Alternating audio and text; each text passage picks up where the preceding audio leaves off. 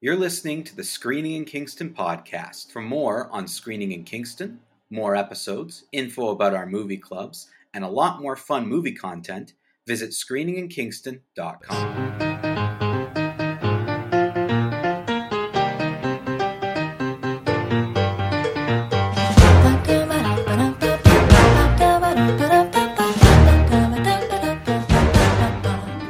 All right, Screening in Kingston podcast. You might be downloading us on your favorite uh, podcast app, or you're listening on CFRC in Kingston. Um, we're back once again, Mike and Taylor here. Uh, Taylor, the uh, summer movie season officially kicked off. This this is the beginning of summer for me. Now that I've seen the first Marvel movie to kick off the summer, the May Marvel movie. I don't know what the weather's like uh, out your way, Mike, but today was probably one of the first. I don't know. We had a stretch a couple weeks ago where it was very hot, but like today in West End, Kingston, it was so beautiful. I was like, it feels like summertime today. So Yeah. you're, it's appropriate. The movies are are sizzling. The weather is heating up. It's Yeah. summertime. Well, and it's interesting because I saw Guardians of the Galaxy Volume 3 like on May 4th when it came out a week ago. And even then, it still felt kind of springy. Yeah. But since that point, yes, I, I the same for me. It's today is uh, bright and sunny. The sun's out longer. It's not setting as earlier. Um, it's warmer, not super uncomfortable warm yet because I, I Nice. do get really warm Yeah. really fast, but nice. I it was like um 1820 in our, my neighborhood. Yeah. Like to me that's perfect. That's great. A little bit of wind to Yep. keep it cool, not it. not super humid. Yeah, I agree. And this is this is where to me it really feels like the summer movie season kicked off because sure. I I really for my movie going I kind of have like three movie seasons and then the fourth season is there's nothing. So Yep. summer movie season being one of them. Then there's a gap like August, September, October. Not as much going on unless there's like a really good new horror movie. But for some reason, they, those keep getting released in June. Yeah. Um, so there's kind of a gap, and then there's like the the November, December, fall movie season where in and around the holidays you get other big films that come Mhm. out. And then there's January, February, March, which for me at least is Oscar season. Even though there's not a lot of new movies, I'm catching up on all the Oscar films that hadn't been released in Canada yet that we get. So those are kind of my three seasons. And then there's just gaps in between where there's nothing for like a couple months here and there. the dead time. Yes, exactly. So uh, summer movie season is. I, I mean, I was going to say it's my favorite, but it's really not. They're all my favorite, but for very different reasons. I love summer movie season because I really don't care. I just go to the movie theater. It's usually air conditioned. Now that I'm enjoying my VIP experience, can have some nachos or some wings or something, and just watch. Uh, I don't care if it's a stupid movie. I just want to watch a popcorn flick for two hours, and I don't even care if it's long. I'm I enjoy summer movie season for that. There are movies that I know are going to be bad that I'm looking forward to going to see. It's definitely like nice. blockbuster. Like if you want to watch a blockbuster, you Yeah. watch it in July in an overly air conditioned movie theater to the point where you need to bring a sweater, um, or Christmas time. So this is prime yeah, time absolutely. for blockbusters. And I agree with you, Mike. When the weather is nice, it doesn't matter if the movie's crappy. Like No, it really doesn't. friends. you know, it's still warm when you leave the theater, even if the sun's down. Like it is just a vibe. And you know, so sad that our um, drive-in theater closed um, here. in Mhm. Um, there is one I want to say Gan, and there's one in Prince Edward County, so still nearby.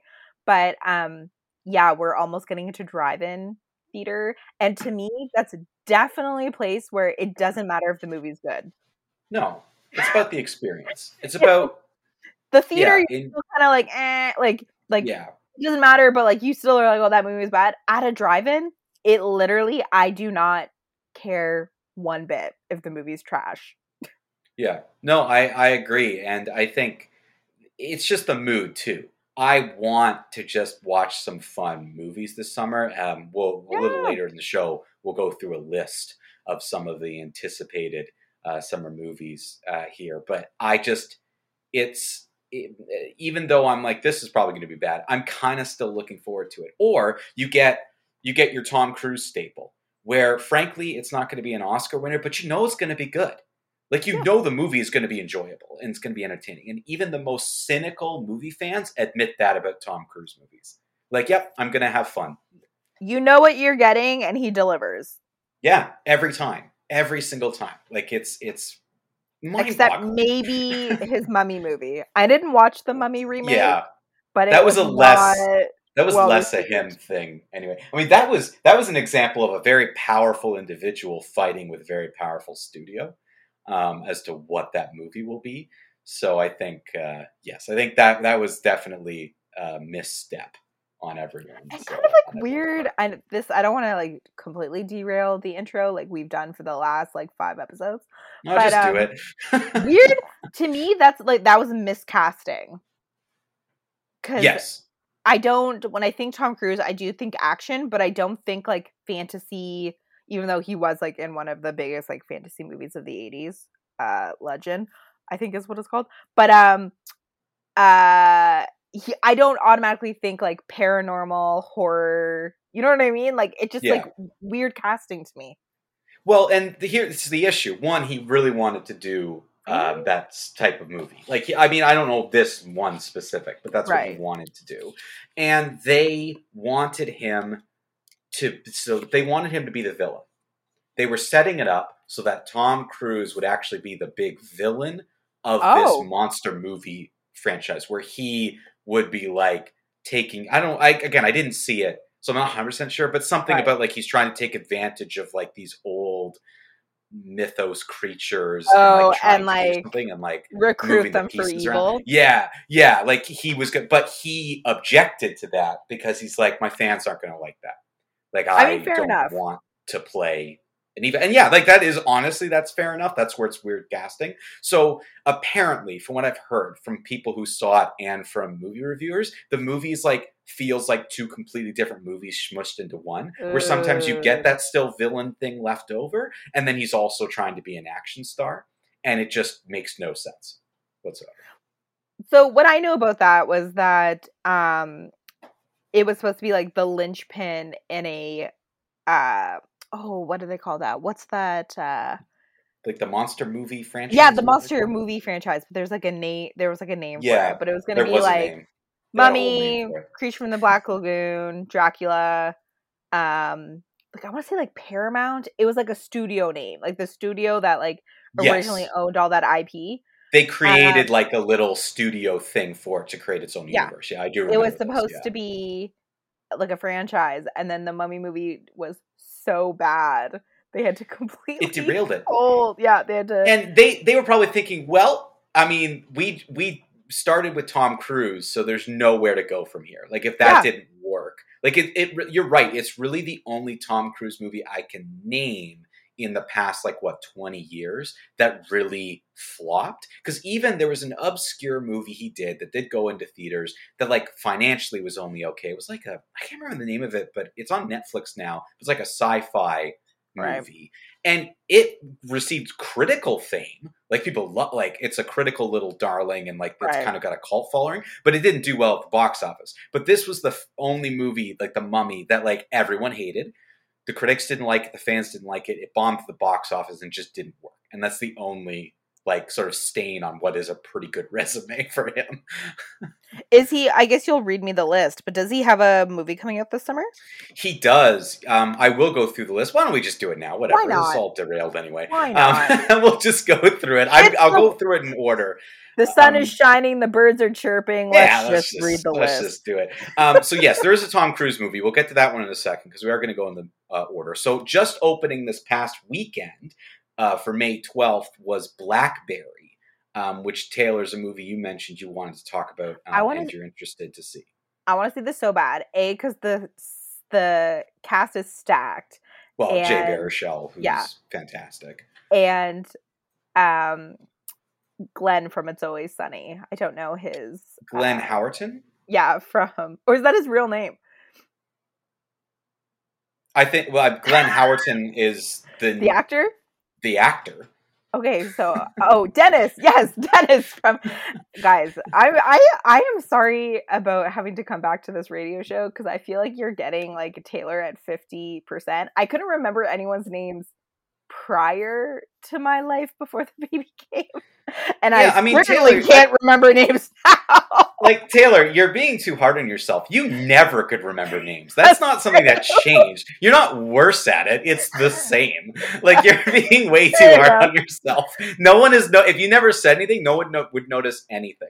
Like, I feel like Taylor I- not knowing I- the name I- of someone. Like I feel like coming back, I've had like marble mouth like every single episode since I've been no, back. you've been and, like fine. You've been totally fine. Honestly, the it's only the same stuff that's normal. Like nothing's changed. Right. That's what it's been like. Well, that's good to know. Nothing has good to know. changed. I was not at full capacity before I got sick, let alone now. So, anyways, Yes. um, yeah. so Glenn Howerton. That's funny that I was like, yeah, Glenn from It's Always Sunny, thinking that that was his character's name. Anyways, I love him. I think he, I think he's great. And there's a couple other people. I'm pretty sure. Yes, The- yes. Um, it, it, there's a bunch of people in the cast. Those are the two main ones. Like those will be the two that the story follows. and I love that it's it's good. It looks like a comedy. You know what I mean? Like it's as if Like a snarky, fast-paced comedy. Yeah. yeah, it's like as if the Social Network was like funny. You know what I mean? Um, you know what it kind of reminds me of? Just the trailers. I'm sure it'll be different, but that movie that was about the market crash, like the bank market crash, the one that uh, all those stars were in, which was always like fast-paced and funny, that kind of that kind of Witty, thing. and like you what- know, yeah, witty. Like when you when you have someone like Jay Baruchel, you know there's going to be comedy because he just naturally is so funny that I think he's going to bring that to most roles. Anyway, I was a big Blackberry girl. Um, oh, me too. I like well, not a, not a Blackberry girl, but Oh, you could have you could have been a Blackberry. I could I could have been a Blackberry girl. right? Um, Like, I- I gotta tell you, I miss my BlackBerry. I have it. Like I still I still have the BlackBerry, but I I miss it. Like I no phone I've had has ever competed with that, and it's one of the only phones I've kept over time. Is I still have my BlackBerry, even though it's useless. I held out as long as possible, and then I had to um, move to DC for uh, about a year, just under a year. And when I was in DC, I got like a just like a cheapy smartphone, um, and like used that in in America and got like an American plan. And then when I came back to Canada, none. It was at the point where BlackBerry was like not, I guess, like folding. Technically, I think the company still exists, but they like it was to the point where um they were gonna they pivoted to to no longer support phones like they were gonna just Mhm. do um programming and not do like actual phones Yeah. anymore and so i came back to america like so excited to like have my blackberry again and nothing it like wasn't supported you know what i know. mean like none of the Yeah. apps would work like texting like they were like we don't know how long texting's gonna last i was like no Yeah. so that's when i bit the bullet and got an iphone and it is such a shame because it did really change the phone like the direction of where phones went really did start with blackberry like it was really the first phone where it was built to send emails on as Yeah. well as receive calls and and at the time when i had this blackberry i was in like literally the middle and and high point of running my theater company so it was so perfect like i used that blackberry all the time it was so perfect for the work that i did running around having to do things, needing to be in constant contact with people. It was so perfect. I love my BlackBerry. Yeah, I missed the full keyboard. I Yeah. even had like I had a couple I um Blackberries, but like the the, the tracker ball, you know, when it still had a ball. Yes, As yes. as like the mouse. Oh my gosh. And then my other Blackberry connection is that my undergrad I went to Waterloo and um so that's a big connection with um Blackberry and Research in Motion, the company RIM, I would have to cut through their parking lot to like get to classes at Waterloo. And one winter, I like totally ate it in the parking lot and like scraped my knee and was like Oh. crying. And I was like, but I'm already halfway to class, so I'll just Oh. go to class with like, a Oh. bleeding knee. so that's my that's my memory of um memory. of Rim. But uh uh so anyways, I'm dying to to see this one because of obviously Yeah. like always want to support like big Canadian movies when they come out. yes. But um it just looks really it looks really good. Yeah, big Canadian movie, big Canadian stars. I'm also very fascinated because one of the characters in it, like Jim Balsillie, who's sort of like the suave businessman, he he desperately tried to buy a hockey team about 10, 15 years ago, like just as BlackBerry was on its de- decline, um, and completely didn't buy a hockey team, but like completely was awful. Like he his attitude and approach and whatever, like the NHL was just not for him. And I guess he went uh, kind of back, you know, backdoor way to try to buy an NHL hockey team, and it didn't go really well. Like, so yeah. I'm very fascinated to see him from the beginning, like kind of him portrayed. Is that um, Glenn's the character? That's Glenn's character, yes. And like I Because Jay Baruchel actually Or- plays the technician, Yeah. career, right? Like, yeah, and Glenn plays the ex- exec, and I love that he's balding. yeah, yeah. I, love, I think that's so, like that's that does not happen very often where where stars are like, yes, I will go bald for this Yeah. for this piece, and he's Oh, like, I'm gonna do it. Love it. Um, He's a other, Juilliard trained um actor, eh? Yeah, yeah, and uh, you said his show is um, Always Sunny in Philadelphia. Is that the one? Yeah, and he also was on AP Bio, and I don't know if that AP show got Bio. canceled. AP Bio was so funny. There was two seasons on Netflix, and if you guys have not watched those two seasons, go and watch them. It is very, very funny. But anyways, I'm a I'm a Glenn Howerton fan. So please, uh, Mike, read me the l- rest of the list. Okay, um, so uh, Fast and the Furious Six or Ten, which is called! Fast X. I just saw like probably like half an hour before we started recording. There's a headline. It's supposed to be the first of three part finale. Yes, this is and- his one last trilogy. He says Vin Diesel. He said I wanted to do one last trilogy for my fans. okay, sir. Not one movie. Not one movie. One last trilogy. That's so stupid because it's just Fast 10, 11, 12. But they're like, Yeah. no, Fast 10, part one of three. yeah. So Technically, stupid! Fast X. Like they're really saying, no, no, no. We're calling it Fast X. Like it's even though not X means ten, it's fast. Yeah, it's not ten. It's Fast X is the official. T- like Vin Diesel's been very clear about that. The movie's called Fast X. Okay. Why I don't know, and why that matters to him, I also don't know. I mean, also this is the thing. Past two, but talk about another like stacked cast. Like the people in these movies, it's Charlie ridiculous. Theron. Ther- Ther- Yep. um, I'm pronouncing that wrong, but yeah, Charlize. uh, Helen Mirren. what? Dame Helen Mirren is in this. Uh, Jason Momoa, Brie Larson, Academy Award winner Brie Larson. They're all in this movie, in addition to like his normal, you know, stock of You know- individuals. You know what? If I was of that caliber, like yes, those people are too talented Helen to be in this movie. But like, Yes, if. I was of that caliber, I'd be like, yeah, whatever. I'll, I guess you-. I'll go and you know, you could fun. say the same thing about superhero movies, right? Like Yeah. you see big names in there because they're like, whatever, something for my kids, my grandkids to watch or kids Yeah. to watch or whatever. Yeah, they're wildly popular. Like you and I don't like them, but they are wildly popular. It's So very true. why not? It's very true. Um, there's a movie I've never heard of called You Hurt My Feelings, which is opening May 26th, and that's Julia Louise Dreyfus is in that, and apparently it's like a Sundance I wonder film festival seen. film from A24. So A24 is one of those small studios that does create a lot of awards-winning films. Like they've they've had done a good job of doing that. So apparently this is just a very hyped summer movie. Yes, it'll be one of the smaller ones, but Julia Louise Dreyfus is already receiving a lot of like buzz for this one. Well, she's great. So there you go. Uh, the Little Mermaid live action uh, remake, May 26th. We all know that, that you'll be running for that one. Have you seen Um, what flounder looks like? No. The fi- the fish. I, I mean, there's a lot of fish, seen- but he's like a clown fish in the her buddy Yeah. flounder. He I know.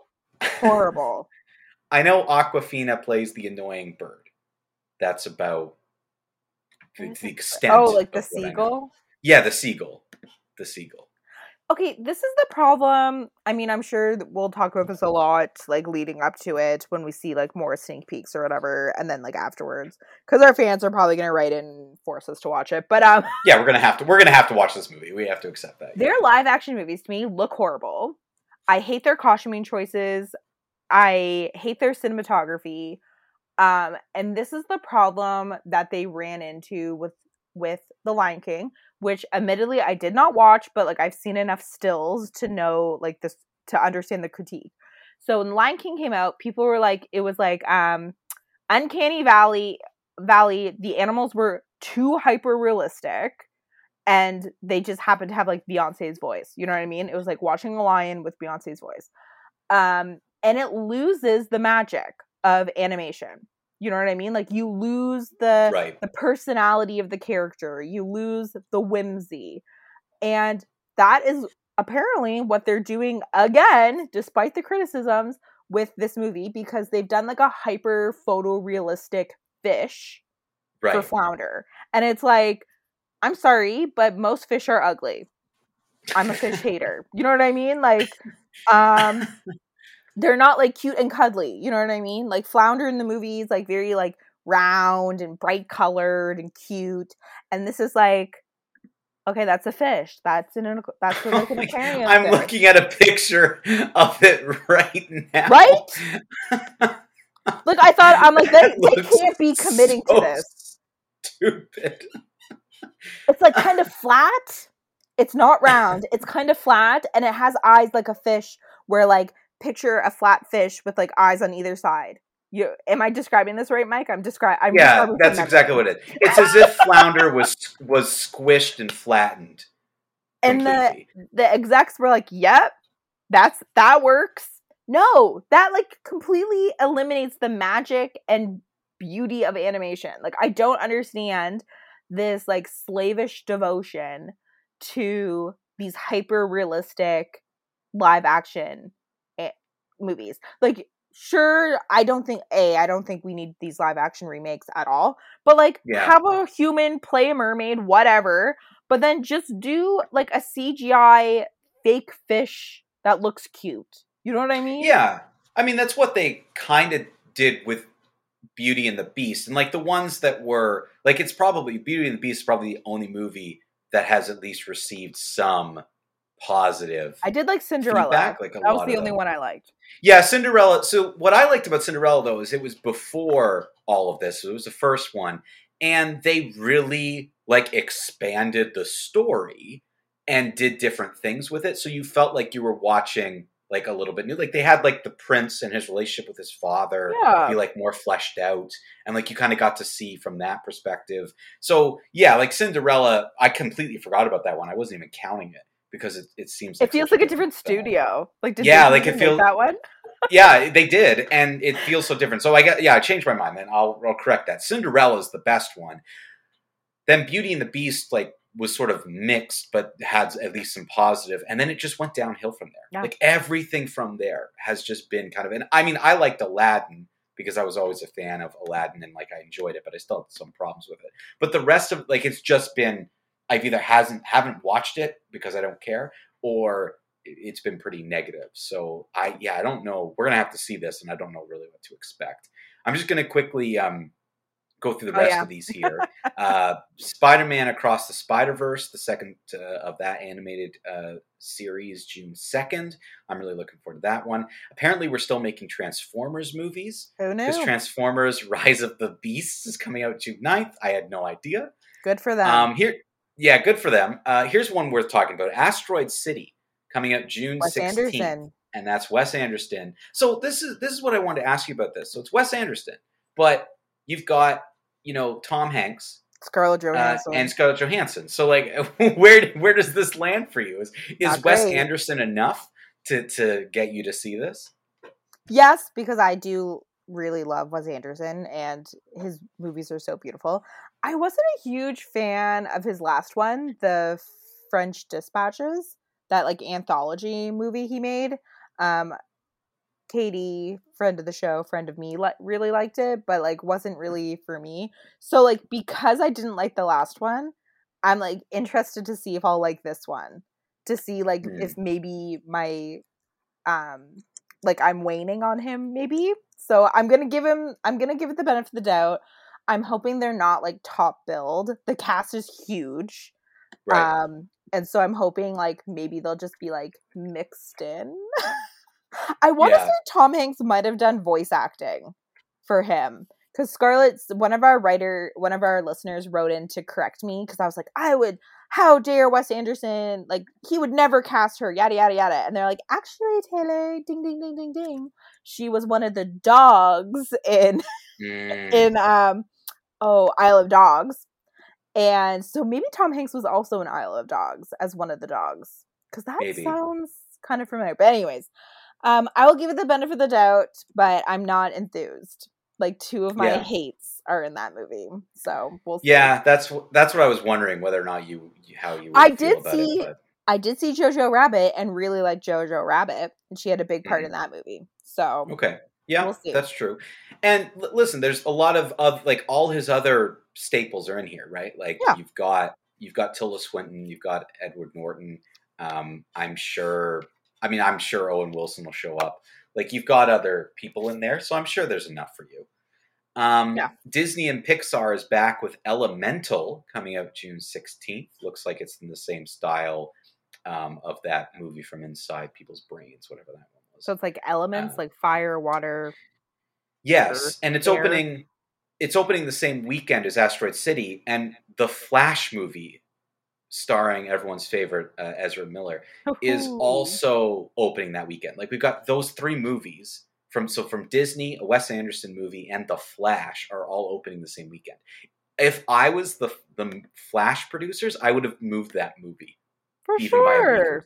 because that's that's a lot of counter programming, and you're already facing a lot of issues with like DC movies and Ezra Miller. So I would have been, been like, I've got to move this a week or two because ah, that's going to be a really interesting. It's busy weekend. amazing that they're even going ahead based on the issue. I think they felt they had to because of the money. they were That's so what- deep. like Michael Keaton's in this movie. Michael Keaton is in the movie. He's Yeah, he's returning as Batman. as Batman. Yeah. yeah, from like a different timeline. So I think they just felt like we we have to, like we've spent too much money. this is going to be another like two hundred million dollar movie. We've got to put it out there. But with everything that's gone on with Ezra Miller over the past year, I'm sure there's been conversations. Like the whole everything with DC has changed now because you know James Gunn is being put in charge of it. So plus some other people, but he's kind of the face of it. So they're really changing things there. And I feel like this is the last of that. Like we're getting the kind of final end of this kind of whatever cinematic universe they tried to build. So we'll see. Um, June 23rd, No Hard Feelings. Jennifer Lawrence returns to the big screen I want to see with this. rated R Harmony. Yeah, I'm I'm interested to see this one. Um, It looks I- like- it's almost like, ooh, how are they making this movie in 2023? Like it feels very 1999 to me. yeah, yeah, and it, I mean it's it's it's drawn from the Farrelly Brothers movies, so the rom coms of the '90s. I'm here for it. I can't wait. Right there, for, and like I have always liked Jennifer Lawrence. I think she's great, um, I, and I know other people go through weird. People go through weird things with like, now we're sick of this person that Yeah. we loved for a while. She's It's- I think it's so too dumb. quirky. Yeah, She's too can you get sick of funny in interviews. Yeah, yeah, it's absolutely ridiculous. Um, June thirtieth, Indiana Jones and the Dial of Destiny. Let's see if they can uh, repair the Indiana Jones uh, franchise again. Um, I will say James Mangold is the director, um, who uh, you know he he did a great job with Logan, which was the the last Oh, yeah. uh, film of Hugh Jackman playing Wolverine. So they I've seen you know that taking one. yeah, and Phoebe Waller Bridge Yep. um, who is great writer. She's she's not only in it, but had a hand in helping to write it at Harrison Ford's request. Um, so listen, this might this might be very good. yeah, but we there's going to be a lot of de aging, I hear. Yes, but I think that's only because there's something to do with time. Like I don't think Harrison Ford's running around being de-aged. I think there's some sort of back in time moment or whatever. So it's only going to be like part, like. that's what I'm. Yes, that's what I'm. That's what I'm hearing. Okay. that it's not like the whole movie. Like he's older. It's just there's going to be some sort of flashback, or something okay. because the Nazis have something to do with it. So I think there there must be some sort of flashbacks back to the 40s or what have you. Everyone knows how I feel about that de aging. Yeah, you're not a, not a fan of that. Um, then there's a bunch of really random movies in July. I'll go through these quickly. Joyride, which looks like another kind of uh, kind of like a female friend adventure movie. It looks Okay. like. Um, which I mean, Stephanie Hsu, who was just nominated for an Academy Award, she's in it. She kind of headlines that cast. Um, there, it looks like it's going to be kind of like a interesting, fun comedy where you know, kind of like a road trip comedy with like Right. three friends type of thing. Uh, Theater Camp, starring Ben Platt, who's supposed to be leading some sort of ensemble of uh, of young theater people. Very a Mike. camp, but it's yes, and it's apparently supposed to be like a really like funny, like serious take on like serious in quotations by way of like it's not taking itself too seriously Right, like a it gives you parody. kind real of. yeah parody of theater people so that kind of looks interesting i am interested in that and then we get tom cruise on july 12th with mission impossible dead reckoning part one so they're doing a two-parter that i believe they've already filmed and they're doing one this summer and one next summer so the next mission impossible movie i've loved all the mission impossible movies that they've been doing the past couple of years like since they changed from some from numbers to titles the movies have really taken off um, so i'm looking forward to that one and as we just mentioned tom Cruise, But Mike, like, they're um, back to numbers. So what's going to happen? well because it's, but it's dead reckoning title part one Okay. so you know they're kind of covering all their bases but simon pegg's back right tom cruise is back they're, they've added hayley atwell uh, who's great so we'll see kind of what happens there um, and then july 21st we know this is the date that our fans are most Long awaited for. The, the long-awaited barbie movie Yahoo! opens I can't july 21st the, the same weekend as oppenheimer the, Which the I christopher also- nolan movie I really want to see. I also really talk about but again talk about two very different movies like i'll probably see them in the same weekend like honestly head to head. i'll probably both see them opening weekend yeah Cillian Um, Murphy. ridiculous. Yeah like he's such a phenomenal actor Yeah. like that's just and that's the thing like you look at all these films that are coming out and like what have we kept saying like all these like really great people are in it and that's what's cool about summer movies you get the big names Mhm. and this summer, just for whatever reason, aside from Fast X, there isn't really a movie where I'm just kind of rolling my eyes Yeah. at. I'm like, I'm actually really interested to see the Barbie movie and Oppenheimer and to see what these are like. It seems like the first time in a long time, and I know like last week the World Health Organization is like, COVID's over, the pandemic's over. But anyways, um, whatever. but um, it seems like the first time in a long time that we're actually getting movies that aren't like fran- necessarily like franchise movies. Like we are, we're a bigger getting- mix. we're getting Yeah. yeah. a much better mix of like new movies or maybe it is um existing ip but it's like a new take so like the barbie movie but like Like the Barbie movie. yeah, like but oppenheimer uh, oppenheimer i'm probably saying that wrong is like I a one-off Yeah. it's like a one-off like big history biopic you know what i Mhm. mean like so like yeah there's gonna be something for everyone this summer Yeah. Uh, and then the summer movie ends with Haunt Disney's Haunted Mansion, July 28th. don't they already And then have Meg. Don't they have already they have a already- haunted mansion movie Oh, I don't know. Uh, This is I'm according to three sources. It's 20 years after the Eddie Murphy headlined uh, the popular park attraction, um, which failed to launch a franchise. Now is a movie okay um, uh, directed by the Dear White People director um, Tiffany Haddish, Owen Wilson, Danny DeVito, Rosario Dawson, Jamie Lee Curtis. that's yeah, a pretty good cast Yeah, and Disney Haunted Mansion, and it's up against Meg 2, The Trench. So it'll do well.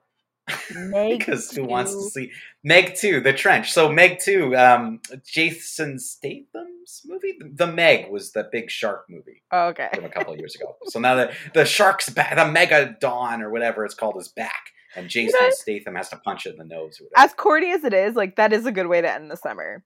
You got a Yeah. Disney movie Yeah, and a with- giant shark and with the giant shark and with Jason and Statham. I'm, like I'm not kidding. I'm pretty sure he jumped in the water and at one point had to punch the shark in the yeah, face. well, isn't that how I you fight sharks in real life? Yeah, you're supposed to them in pop them in the nose. Yeah. Yeah. and then they don't like that. Yeah, which is fair. Like, who would like being popped in the nose? Honestly, like, Yeah. would anybody? Like, No I- creature. act like that's some yeah, like some sort of revelation. Like, I'm pretty sure if you punch anything or anyone in the nose, they're not going to like it. Like that's not everything's connected. Your eyes and your nose Yeah. areas, your cavities. definitely You know. it would hurt. Yeah. make your eyes water at least. Uh, but there you go. That's our preview of all the various movies. But so many movies, like a lot Yeah. for the summer season. And you're right, Taylor. Like I think I think it's still important for public health for people to be like careful and safe and do what you need to do to stay safe. It just does feel like this is really the first summer where we feel out of it.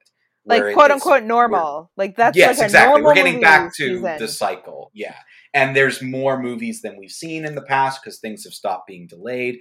And we're starting to see kind of the big names return for big movies that we're excited about, which is really great. Yeah.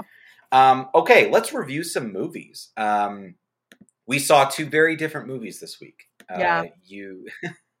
I, I, of course, am going to talk about Guardians of the Galaxy Volume 3, which is our official kickoff the summer season. And then you, you know, some, I always know, especially now, that you're going to have to, you know, be careful about what you see and when and having time to see it. But you shocked me with this one, um, where you, you said A Tourist's Guide to Love. Um, not only had I never heard of that movie, I thought, oh, this this can't be a new movie on Netflix, and it's is. new. It just came out. It It, literally just came out. Very new. Um, I've never heard of it. I don't know anything about it. I'm interested to hear what you have to say. So let's start there. A tourist guide to love, Okay. Taylor. I'm really curious if this is California Christmas vibes because I think that's what I texted you back. Like that's Yeah. what it feels like to me. Um, so probably the most recognizable names in this movie are Rachael Leigh Cook. So that's what caught my attention because I'm like, hmm, she hasn't been in a lot lately, and she's headlining this movie. Okay, and then Ben Feldman from Superstore, and right, then yeah. so those are like the most recognizable names in to me. And then there's Missi Pyle, who is like a character actress. People would know her face if they saw her, but like I didn't know her name. But I'm like definitely have seen her in things before. And then the rest of the cast I had never seen. um so Rachael Leigh Cook was what attracted me to it. Um a tourist guide to love. You're thinking, okay, Taylor, another Netflix Hallmark movie, another Yeah. California Christmas, as Mike so bravely said. This is what I d- Okay, like Uh-oh. I have a lot of really emotions because um about this movie because I feel like I don't and I've said this before with Netflix original movies, I don't always understand the intention or like the genre choices they're making. So okay. Um it felt like some actors in this movie were acting in like a like a blockbuster rom-com like think like you know like Yeah. like like acting like as if it was like a normal movie so like i'm thinking of like the rom-coms i grew up with like um uh how to lose a guy in 10 days the wedding planner like these aren't like b movies you know what i mean like you would have No. gone to see this on a weekend like they are smaller budgets because they're rom-coms but they like Yeah. have big ca- like star power attached to them Like and I it- even went to see them. Yeah. Like they were. Everyone went to go see them. Yeah. like are they a little bit cheesy yes but like they're good movies you know what i mean like so and then there's and then there's like the hallmark romance movies that are like Right. made for tv very low budget like and i'm not um slagging them because like i've said on the show before like i've enjoyed like hallmark christmas movies or whatever like i think they're their own genre and you know what you're getting yourself into. But like i can't figure it out if netflix is trying to make rom-coms proper or their own brand of like hallmark romance movies like b movies. You know what i mean? Like in my mind these are two different genres right that are all being smushed together, which is never a good Yeah. thing. so like some of the actors like rachael leigh cook was like kind of hamming it up the way that Mhm. like tv actors ham it up in like Yeah. made for tv movies and then like um ben feldman and um the other like the other romantic interest i might be pronouncing his last name and i apologize scott lee or scott lie um they were acting as if they were in like a like a normal budget rom-com You know what I mean? Like they Yeah. were like Yeah. they like weren't phoning it in. They weren't like it wasn't like kind of over the top performances. They were like rom com performances, but they weren't. So like I'm like Netflix, what are you doing? I don't understand. And like it seemed so like the premise of the movie is that a travel executive um goes through a breakup and to like clear her head, she like goes on assignment to Vietnam. I'm uh, there was like lots of B-roll of like Vietnam. So like I'm assuming they filmed this like on location in Vietnam. So like it's not lacking in production value. Like it had the production value again of a rom-com. But like Right. the script and some of the acting choices and like the the boss character definitely like made for TV movie caricature. You know what I mean? Miss Yeah, Missi Pyle, like uh, she does this weird like transatlantic like Katharine Hepburn accent that like no one talks in anymore, but she talks like a 1940s like Yes, Amanda, you should go to Vietnam. It will make you like I don't it was just like, so weird. Wait, and, this is modern day. Like this Yes! now. she, and no other she was the only character that talked in this weird like Vietnam would be good for you, Amanda. Ha ha! I'm your boss, but also your best friend. I don't know. It was like so weird. So like, so anyways, I feel so torn because it's like um, it was like when I watched that go that we have a ghost movie. I'm like, what? Who is Right. this movie for? You're making such weird choices. Like, is this a family movie? Is this a movie for young adults? I don't know. Um, so I I would say this definitely falls into the category of uh like quote unquote Hallmark movie.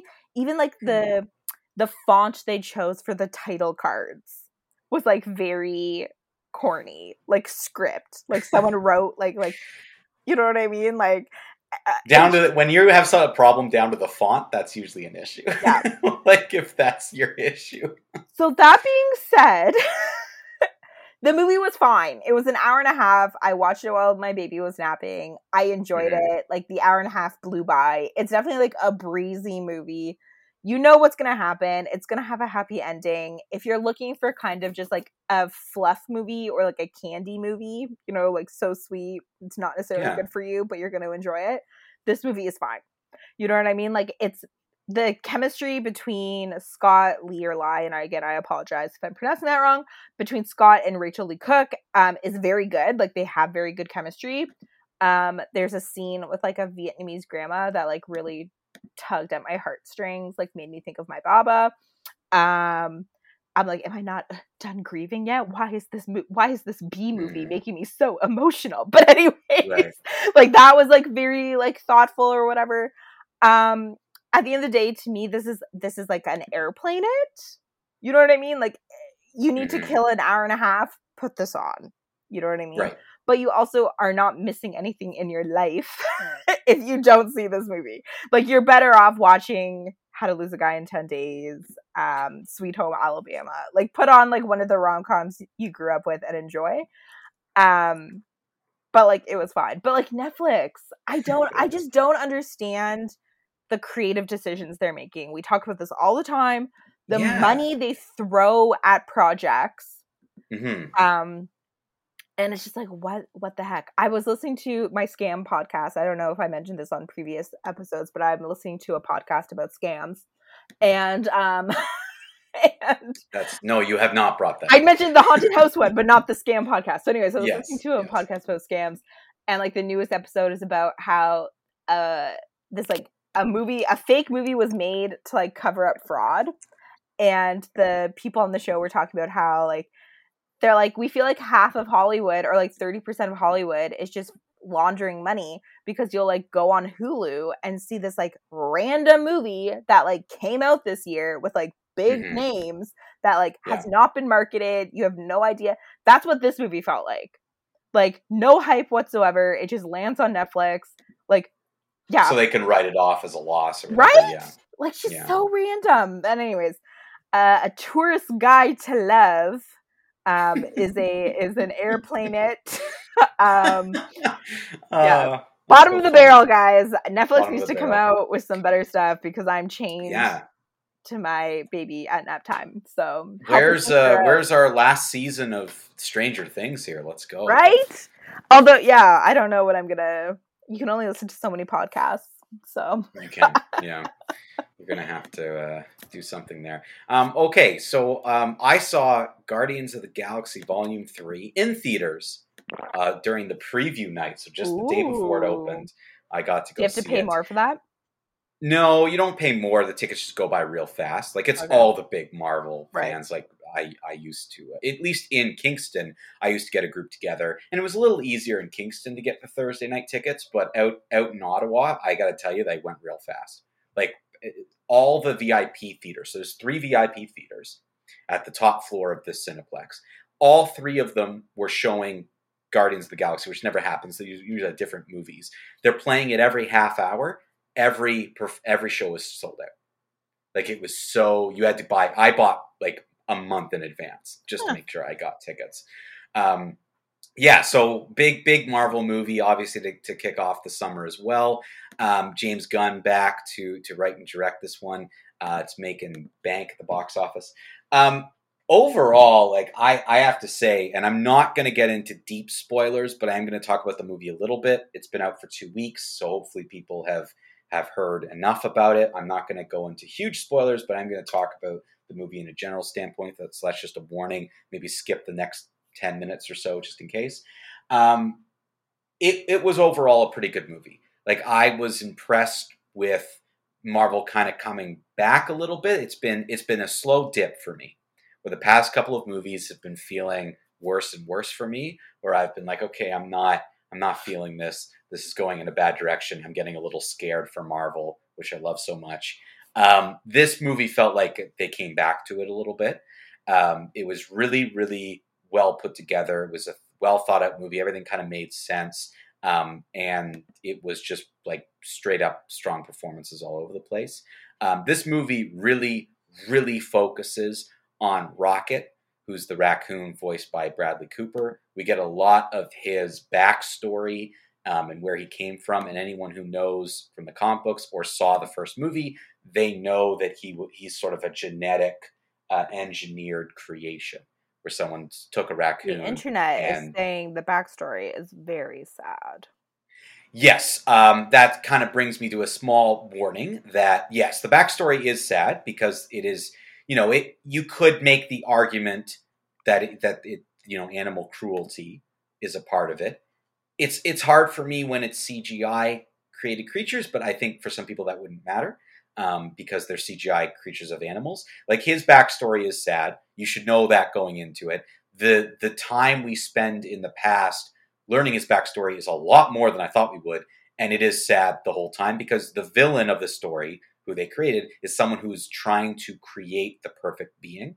Right. So he is experimenting relentlessly without feeling on not only animals but every, everything like but he's right. using animals as the standpoint to start you should know that going into it like people should should know and understand that that's a part of it like this was an extremely extremely easy villain to hate because all you have Low to bar. do is be like yeah like like honestly they like oh he you know he tortures animals and like okay well I can't wait Not for great. the Guardians to beat him up. Like, like you know, it, it, was so it was so easy, even for me, who like again, I look, I can separate and look at this from a movie standpoint, but I'm like, yeah, I see what you're doing here. Like, it's good enough for me to be like, I hope Chris Pratt punches him in the mouth. Yep. Um, but uh, you know, they did again. They do. They do a good job. I think it's it's a it's done in a tasteful way.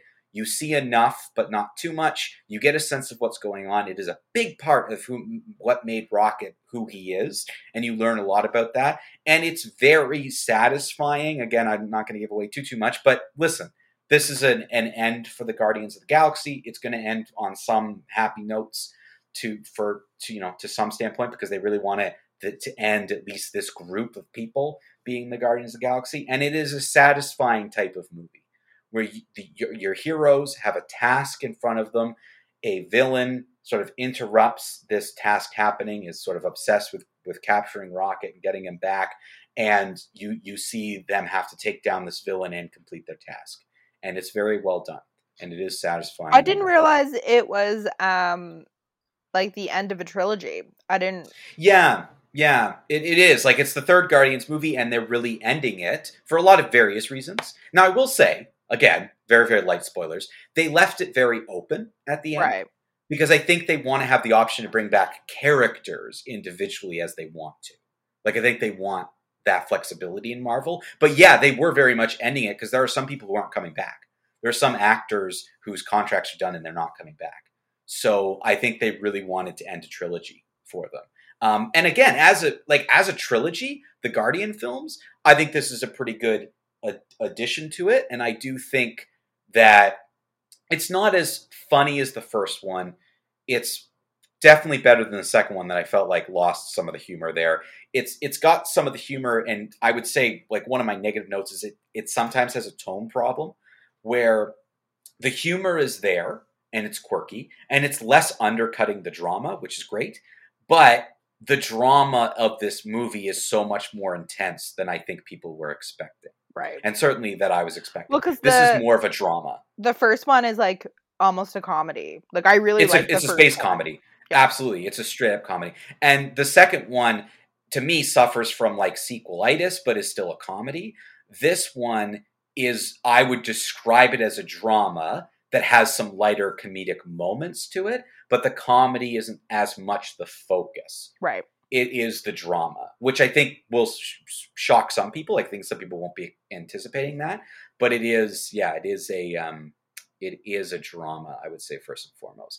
A couple other like nitpicky things, like they introduce Adam Warlock finally and for the first time, um, and he's kind of brushed to the side. Like we kind of, get, I think it's just meant to be just an introduction, and I do like the character. Like he he plays like a buffoon.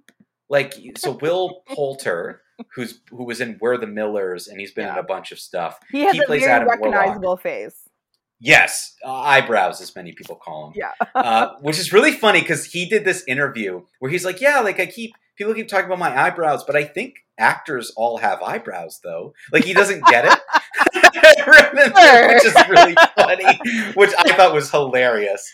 Um, but anyway, so he like Adam Warlock is this created being by these people who were introduced in the second Guardians movie. He's sort of a mix of human and this created species and they're trying again to also perfect themselves but he even though he's a grown man he's he has like the attitude of a child Right. like he doesn't understand anything so he Because he's kind like of a new plays being. yeah, he's new. He's Yeah. new. So he he kind of they play it off as he's kind of a buffoon and he's kind of stupid, and that adds a lot of comedy and intrigue.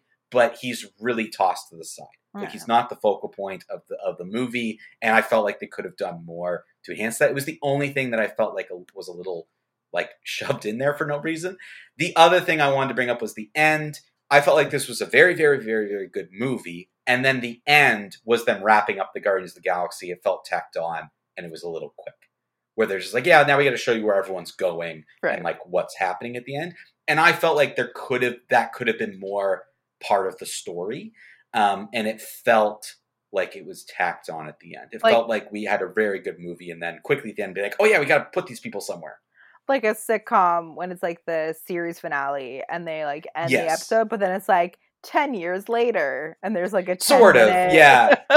yeah, sort of. And it and it did feel a little bit like um, you know, they wanted to show where characters are going and what Right. happens to them. And it felt a little bit like kind of like that, where it's like, and now, you know, I, I must leave you, and here's this constructed reason that we sort of teased but didn't really go into detail, so it felt a little out of nowhere for me.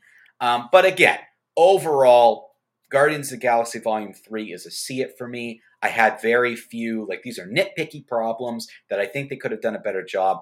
It was a surprisingly good movie to me. I, I was really worried after the last Ant Man movie that I thought things are going off the rails, but I was pleasantly surprised. I'm I'm glad that they kind of were able to come back to it. It does make me, you know, cautiously excited for what's coming next in the Marvel Cinematic Universe. Um, so overall, Guardians of the Galaxy Volume Three is a see it for me. Um, quickly before we end the episode, Taylor, we just wanted to bring up that a Kingston institution has closed and is continuing its sort of closing sale. Cl- classic Video uh, is closing, which was very very sad news. Very sudden news. neat- out of nowhere. Yeah, like Yeah. It, and it was such a neat video store. Oh yeah. And I'm sure everyone has lots of feelings and thoughts and stories from it, but we wanted to bring that up because you know we, we both enjoyed classic Yeah. While it was here. And um, there are ways to support the closing. So, unfortunately, the owner does have quite a bit of um, COVID relief related debt. So, um, he is selling off all his inventory at like insanely low prices. So, if you can get into get into the store um, and buy some DVDs and TV series, he has TV series that like you can't stream. So, Mhm. definitely worth checking out. Um, and there's also a GoFundMe. We don't have the link, but it's very easy to find online. Just GoFundMe Classic Video. And um, if you can't get into the store, maybe consider making a monetary monetary donation.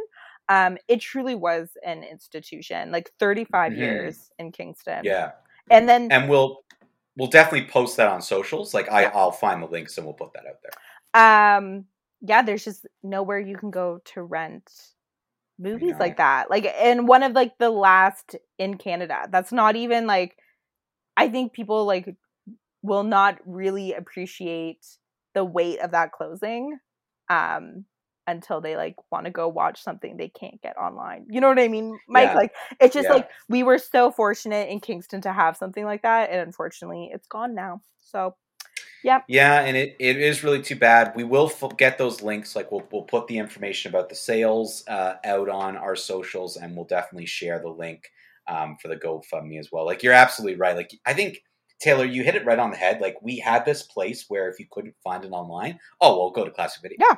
It, they'll have it. he would Um, order things we- in for you if you asked Oh him. yeah, it was a great place. It, it you know it's a shame to see that they had to close. I mean, I I understand the Yeah. situation that they're in. Like COVID, you know, COVID does that, right? Like it, it unfortunately did make it very difficult for some businesses to come back. Um, and unfortunately, they're they were you know they were a victim of that. So let's uh, let's hope that uh, that you know he everything goes well with the journey that he's on next. And you know let's hope that we still see other places to rent movies and try to go support them if you can. And let's not let's not get rid of our independent movie related places like go to the screening room. Exactly. go check out a movie at the screening room. Go support them so they're not here. It's great to have a downtown theater in kingston that brings you some stuff that you honestly can't even see at multiplexes anyway. Yeah. um, and they're doing a great job with themed nights and other things. So definitely go support them while we have them because they'll be uh, gone before you know it um, there you go. That brings us to the end of this episode. Thank you again to everyone for listening this week. Uh, hopefully, you go out and check out some movies in this crazy summer season. You know you're going to get some fun reviews here. Thank you again, and we'll uh, hear you'll hear from us next week. Go see some movies.